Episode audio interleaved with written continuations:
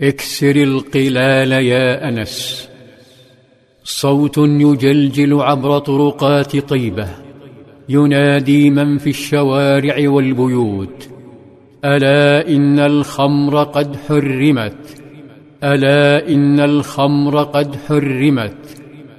وكلما مر بشارع فتحت الأبواب. وخرج الرجال والنساء يسفكون الخمر في الطرقات. الخمر ساحت ورائحتها العفنة فاحت. مر الصوت ببيت أم سليم كان ابنها أنس يقوم بدور الساقي لمجموعة من الندماء. يسكب لهم خمرا مصنوعة من البسر والتمر. مالت الرؤوس فرفع أحدهم رأسه الثقيل على وقع الصوت فقال لأنس أخرج فانظر. ترك الفتى ما بيده وخرج. فإذا رجل يصيح ألا إن الخمر قد حرمت.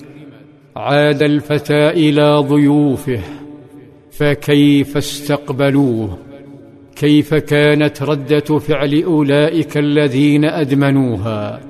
فالمدمن يحبس أحيانا في مصح كي يتخلص من آثارها.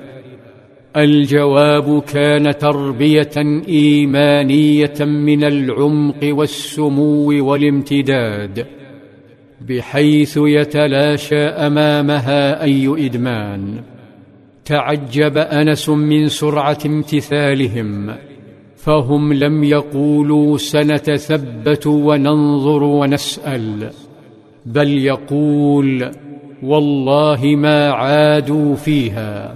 ثم هتف أحدهم يا أنس اكف ما بقي في إنائك.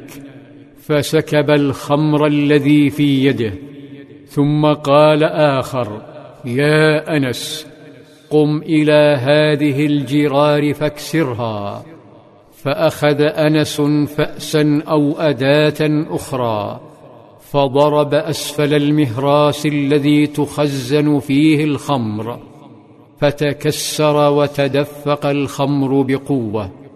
يقول أنس فما دخل علينا داخل ولا خرج منا خارج حتى أهرقنا الشراب وكسرنا القلال ثم قام بعضهم فتوضأ والبعض اغتسل ثم أحضر أنس لهم طيبا فطيبهم ثم خرجوا إلى المسجد ليجدوا رسول الله صلى الله عليه وسلم يقرأ يا أيها الذين آمنوا إنما الخمر والميسر والأنصاب والأزلام رجس من عمل الشيطان فاجتنبوه لعلكم تفلحون.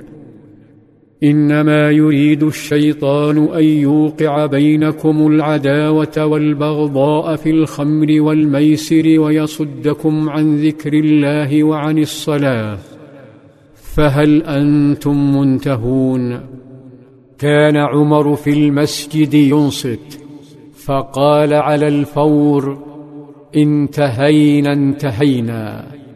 تطهرت أجواء المدينة من عفن الخمر التي أجمع العقلاء والأطباء في العالم على أنها كارثة على الصحة والمجتمع. لكن أسئلة تداعت تستفسر حول استخدامات أخرى لها.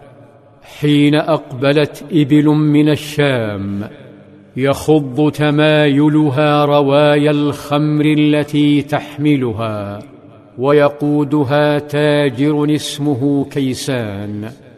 ولما وصلت الإبل صدم كيسان بتحريمها.